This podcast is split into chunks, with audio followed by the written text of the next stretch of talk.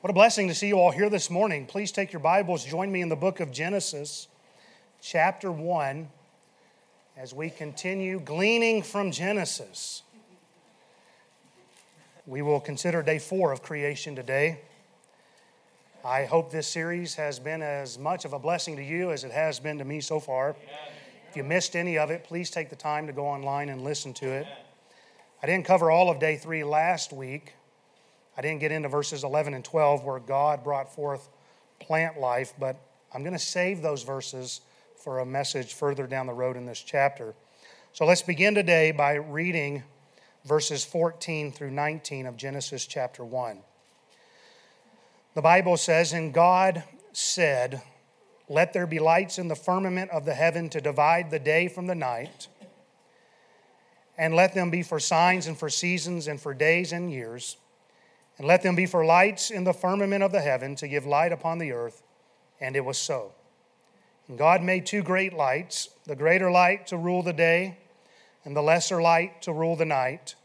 He made the stars also. And God set them in the firmament of the heaven to give light upon the earth, and to rule over the day and over the night, and to divide the light from the darkness. And God saw that it was good. And the evening and the morning were the fourth day." When we began this series, I mentioned how Genesis deals with the beginnings of so many things fundamental. It cannot deal with the beginning of God because God had no beginning. Amen. But there's another thing that Genesis does not deal with the beginning of, and that's the creation of angels. Now, let me be clear. I do not bring this up because I really want to address this. I bring it up because some will try to fit the creation of angels here on day four when God made the stars. I think the idea of connecting angels to stars largely comes from Job thirty-eight. In Job thirty-eight, verses four through seven, God was asking Job, "Where wast thou when I laid the foundations of the earth? Declare if thou hast understanding. Or who hath laid the measure thereof, if thou knowest? Or who hath stretched the line upon it? Whereupon are the foundations thereof fastened? Or who laid the cornerstone thereof? When the morning stars sang together, and all the sons of God shouted for joy." And also in Revelation one twenty, it says, "The mystery of the seven stars which thou sawest in my right hand, and the seven golden candlesticks.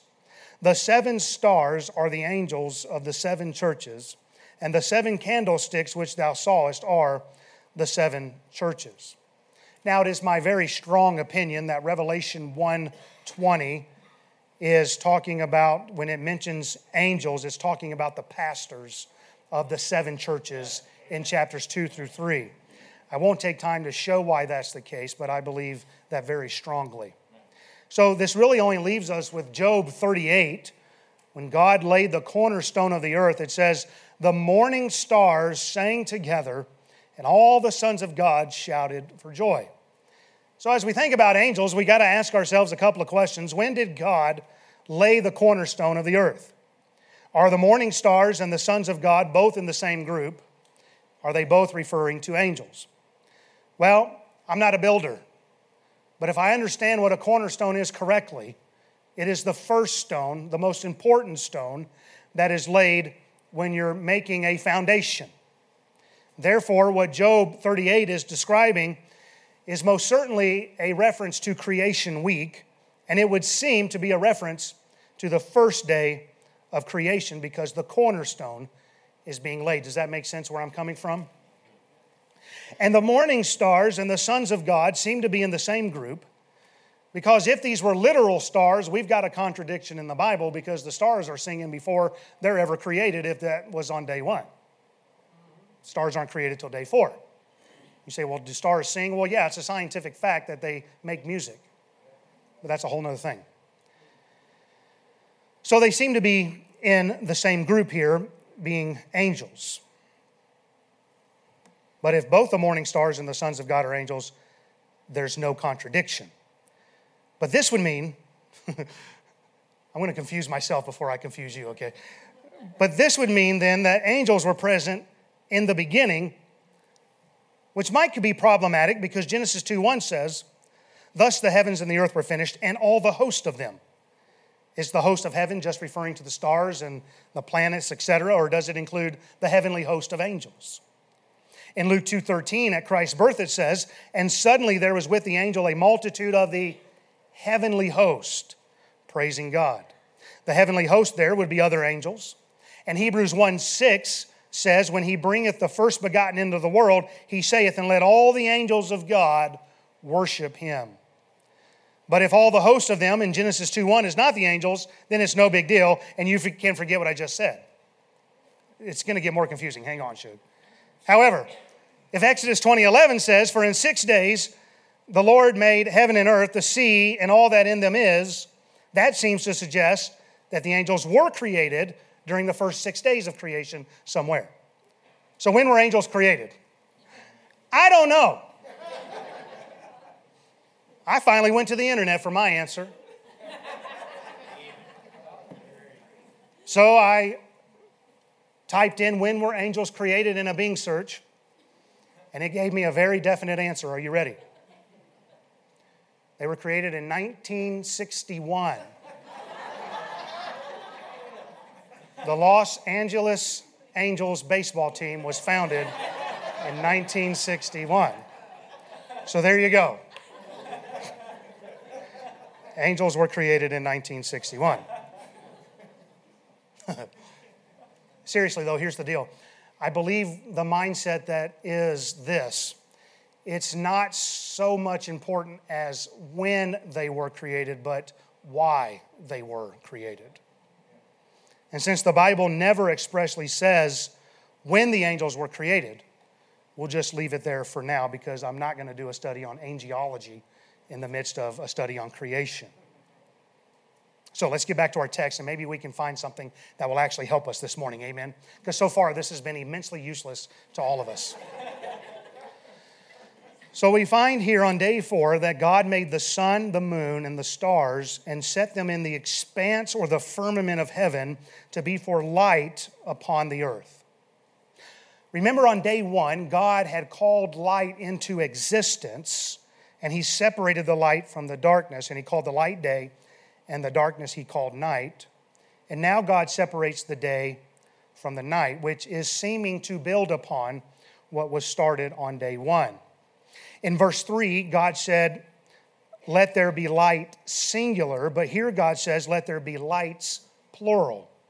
The Hebrew word for light on day one means illumination.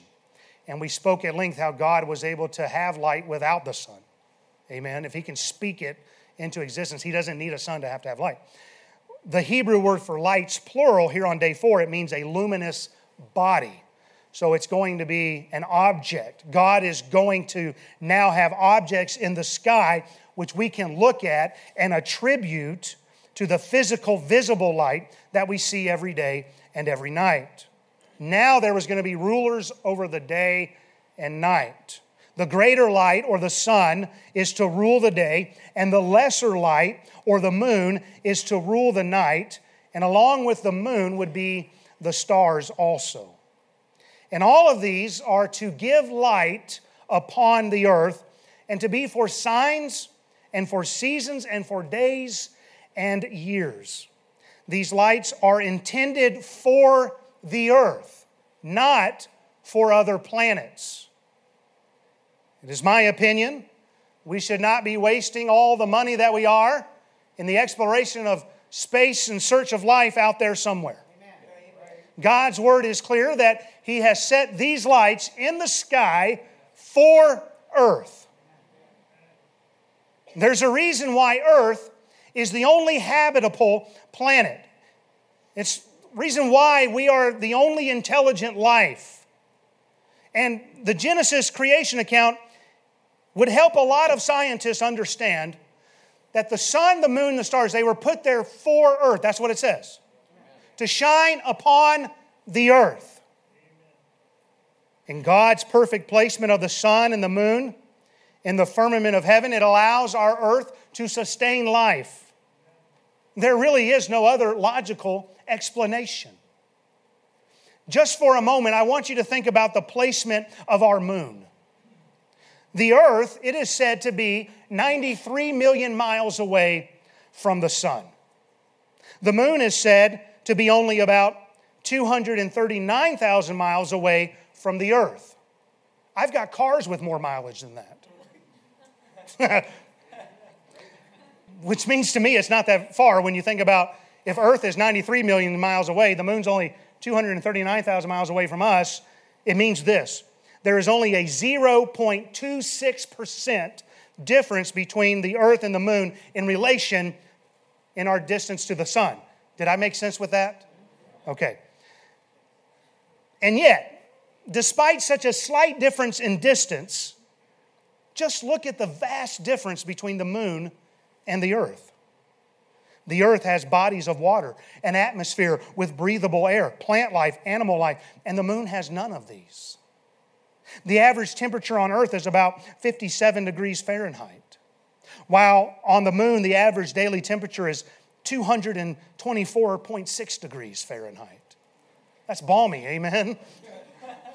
If you don't like that, you can go to the dark side of the moon where the average temperature is negative two hundred forty-three point four degrees Fahrenheit. How can there be this vast difference between the earth and the moon while being so close together in relation to our sun? It's because God gave the sun, the moon, and the stars for the earth. The earth is just the right distance away from the sun. If we were closer, we would burn to death. If we were further away, we would freeze to death.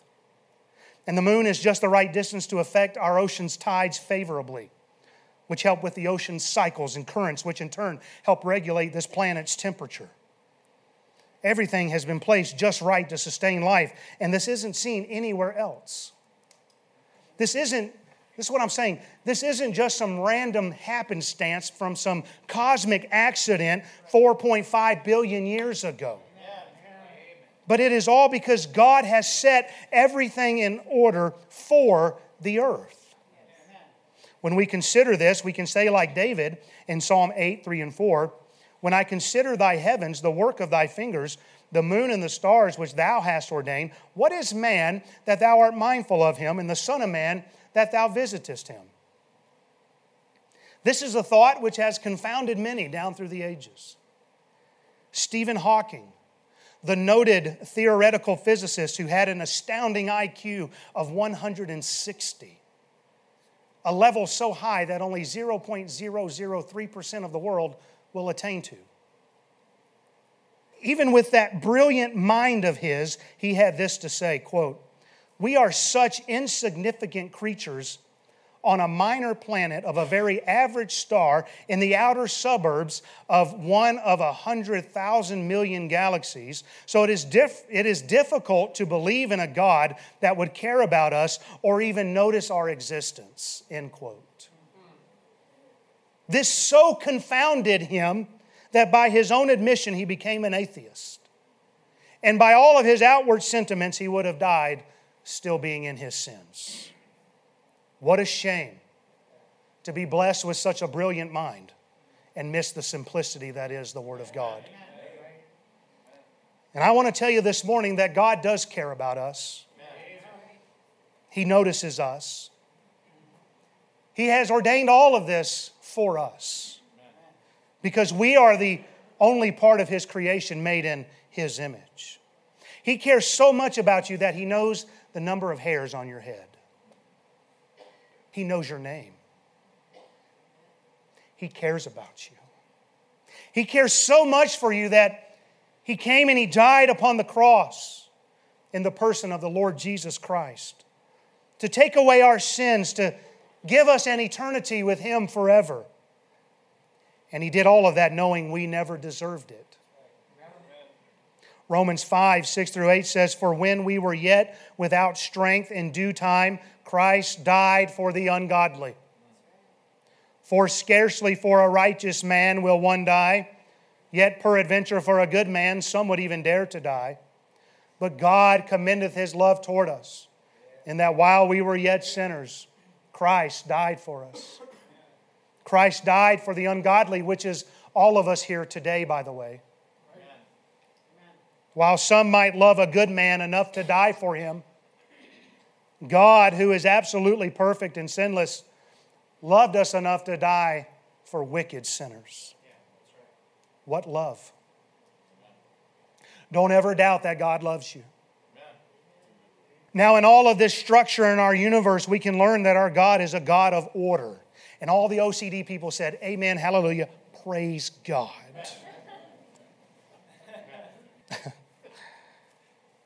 I'm trying not to go there, so I'm just going to focus. I'm not going to get into our marital issues over my O C D, okay? Amen. From verse fourteen, there is the order of day and night, which turns into seasons. There is the order of the seasons, spring, summer, fall, and winter, which turn into years. And all of this continues along in order. First Corinthians fourteen forty, let all things be done decently and in order. Night always follows day. There are always twenty-four hours in a day. Don't come to me and say, well, there's twenty-four point... twenty-four hours in a day. Seven days always makes a week. fifty-two weeks always makes a year. Summer always follows spring. Spring, um, summer always follows spring, and fall always... Let me try this again. Summer always follows spring, and fall always follows summer, and winter always follows fall. God is a God of order. Amen. The sun always rules the day, so much so that even when the moon is visible during daylight hours, it is trumped by the sun. It always outshines the moon and the stars. The moon always rules the night as it shines brighter than the stars. It's God's order, and time keeps marching on. And so again, these lights were placed there by our God in order to serve the earth. The lights of heaven do not shine for themselves, but they shine for us in our benefit. Notice in verse fourteen, these lights are for signs. These lights really direct our actions upon the earth. We know when it's time to plant.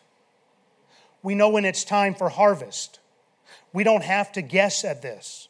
We know when it's time to sleep and rest. We know when it's time to be awake and work. I'm talking about normal folks, not you guys working third shift, okay? I've been there, done that. We're talking about just normal, happy people.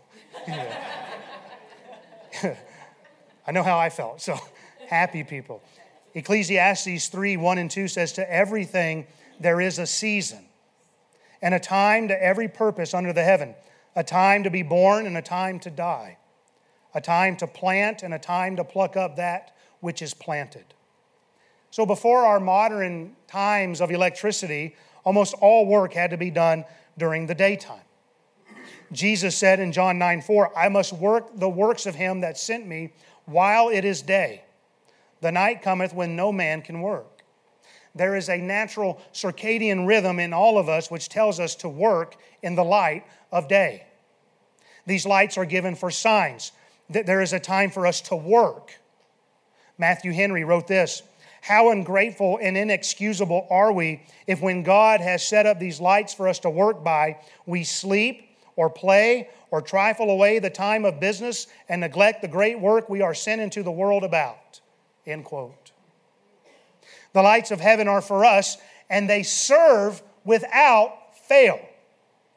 We make our calendars every year based on the faith that everything is going to function the way that God has ordained it to function.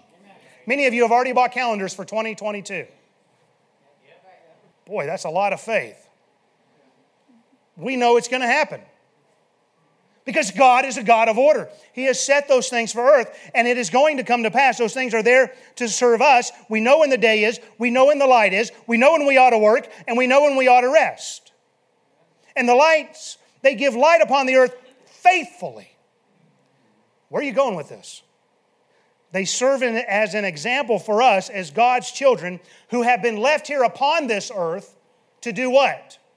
To shine as lights, to faithfully shine the light of God in this world of darkness in which we live. Philippians two fifteen says that ye may be blameless and harmless, the sons of God without rebuke, in the midst of a crooked and perverse nation, among whom ye shine as lights in the world. Matthew five, fourteen through sixteen. Ye are the light of the world. A city that is set on a hill cannot be hid. Neither do men light a candle and put it under a bushel, but on a candlestick, and it giveth light unto all that are in the house. Let your light so shine before men that they may see your good works, and glorify your Father which is in heaven. The heavenly lights, they serve us upon the earth, shining like they were ordained to do. And now we are upon the earth to serve the Father of lights, to shine like we have been ordained to do. Amen. Is your light shining for God? We see in our text in verse sixteen that God made two great lights. The greater light to rule the day, the lesser light to rule the night. The sun is greater than the moon. In John one nine, Jesus is called the true light, which lighteth every man that cometh into the world. Jesus called himself the light of the world. Jesus is therefore the greater light, and we are the lesser light. And now we understand this morning that the moon has no light in of itself, but that it relies on the sun and it reflects the light of the sun. And so it is with us this morning.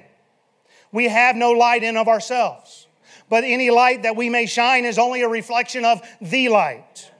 And all of our light that we reflect is borrowed from the sun, the S O N. Remember when Moses came down from Mount Sinai, he had been up there with God and he was receiving the law, and he came down to the people and his face shone. He had been in the presence of God. He had got all that light of God, and he was reflecting God's light to those around them. Amen. Isaiah sixty and verse one says, Arise, shine, for thy light is come, and the glory of the Lord is risen upon thee. About ten days ago, we had a lunar eclipse in our area. It was a near full eclipse covering ninety-seven percent of the moon. It was the longest lasting lunar eclipse since fourteen forty. And it lasted about three and a half hours. Our household got up at around one thirty a.m. and we went out on the front porch and we watched this thing. It was awesome. It was awesome.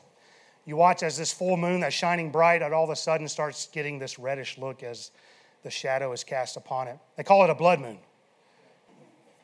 But listen, I want you to get this this morning. We are to reflect the light of the sun, right? We're like moon, a moon. But what happens in a lunar eclipse that causes the moon to stop reflecting the light of the sun? What happens is the earth gets in between the sun and the moon, and it casts a shadow upon it. Here's the deal with us this morning, folks. We are to be shining the light of God, but what happens when we're not shining the light of God is we have allowed the world to get in between us and the S O N. And so we can't be like Moses, who went up to the mountain and spent all this time with God and got so full of God that he's shining from his face so much that he had to put a veil upon it because he had spent time with God. But many of us, we're not shining like we ought to because we're allowing the world to come between us and God, and we're not reflecting God's light. Yeah. Amen. Something interesting about the moon is that we know it happens in phases. There's a new moon when you can't see anything. There's crescent moons, there's half moons, there's full moons. I wonder where you're at. We will stop reflecting the greater light of Christ to the fullest when we allow the world to get in between us and Jesus Christ. But if we would just spend more time with the sun, then we would be a true reflection of Him and His light. And then we would stand out in this world of darkness. What happens to these white South Dakota bodies when they lay out in the sun too long? When I go back south, I tell them I've got a South Dakota tan. Amen. What happens is we get burned. We turn red. You know what? We take on the appearance of that which we had just spent the presence in. We are a reflection of who we spend our time with. If you don't like where your Christianity is at this morning, then it's only a reflection of where you are spending the most time. That's right. Yeah. Amen. Amen. That's where y'all help me preach. Yeah. Yes. Now, husbands, I'm going to get up in your living room for just a minute. The Bible says in First Corinthians eleven seven that the man is the image and glory of God, and that the woman is the glory of the man. In other words, the wife is the reflection of her husband. Therefore, if you don't like your wife, then take a look at yourself. Because the fact of the matter is she's a reflection of you. And a husband will actually leave his wife, break his covenant with her, because he says he can't stand being married to her anymore, and he can't stand dealing with her anymore. Aren't you glad God never gave up on us when we weren't very lovable? But secondly, husbands, your wife is a reflection of your walk with God. It's a reflection of your spirituality and your leadership. She's only reflecting you, so don't get mad at her, but look at your own failures. Now, as I was saying, there's phases. They wax and wane, they increase, they decrease. As the lesser lights reflecting the light of the greater light upon this earth, what phase of the moon would you call yourself in today? How would you rate yourself? Are you shining bright like a full moon? Are you a half moon? Are you a crescent moon? Are you just that little sliver? Maybe you're in an, in an eclipse right now. How brightly are you shining Christ? Are you waxing or waning? In other words, did you used to shine brighter than you are today? And if you're one in here that just got saved, you're a new moon, you keep shining and you keep learning and you keep growing and you shine more and more until you become full. Amen. Amen. Now, if you're in here and you would say you're experiencing a lunar eclipse this morning, then you're allowing the world to get in between you and the light source of the Savior. And you need to get back into the light of God so that you can shine full. First John one seven, but if we walk in the light as He is in the light, we have fellowship one with another, and the blood of Jesus Christ, His Son, cleanses us from all sin. So your level of spirituality is going to be in direct proportion to how much time you're spending in the sunlight, how much time you're spending in the world. If you're desirous to shine brighter for God, then you need to come out from the world and be ye separate. God has set us here upon the earth, and He has ordained us to shine as lights in the midst of a sin-sick, darkened, crooked, and perverse world. How brightly are you shining? How much light are those in darkness around you seeing from you? Listen, you're not just at your place of work to make money. Tyler's trying to win me to Christ, and I'm trying to win him to Christ. And listen, God put you in that place of employment so that you would be a missionary. You're the moon. You're in a dark area. You're, you're the lesser light, but you're to be shining forth the greater light. How about your friends? Are you shining Christ? Your family? How much light are you shining? If you're without Christ, then just as God has placed the sun and the moon at just the right distance to sustain life upon our planet, so God has done everything just right for you to be able to have life in Christ. Christ died for you. He shed His blood for you to save you from your sins. And God is saying, come to the light and be saved. Maybe you're here, you need to become a new moon. You need to come to Christ today for salvation. And if you're in Christ, you can say, I know beyond a shadow of a doubt that I'm born again, I'm a child of God. Then evaluate what phase of the moon you are at currently. And I would ask you to do business with God accordingly. The lost don't know it, but they are depending on us to shine as bright lights in this world of darkness. Let's pray.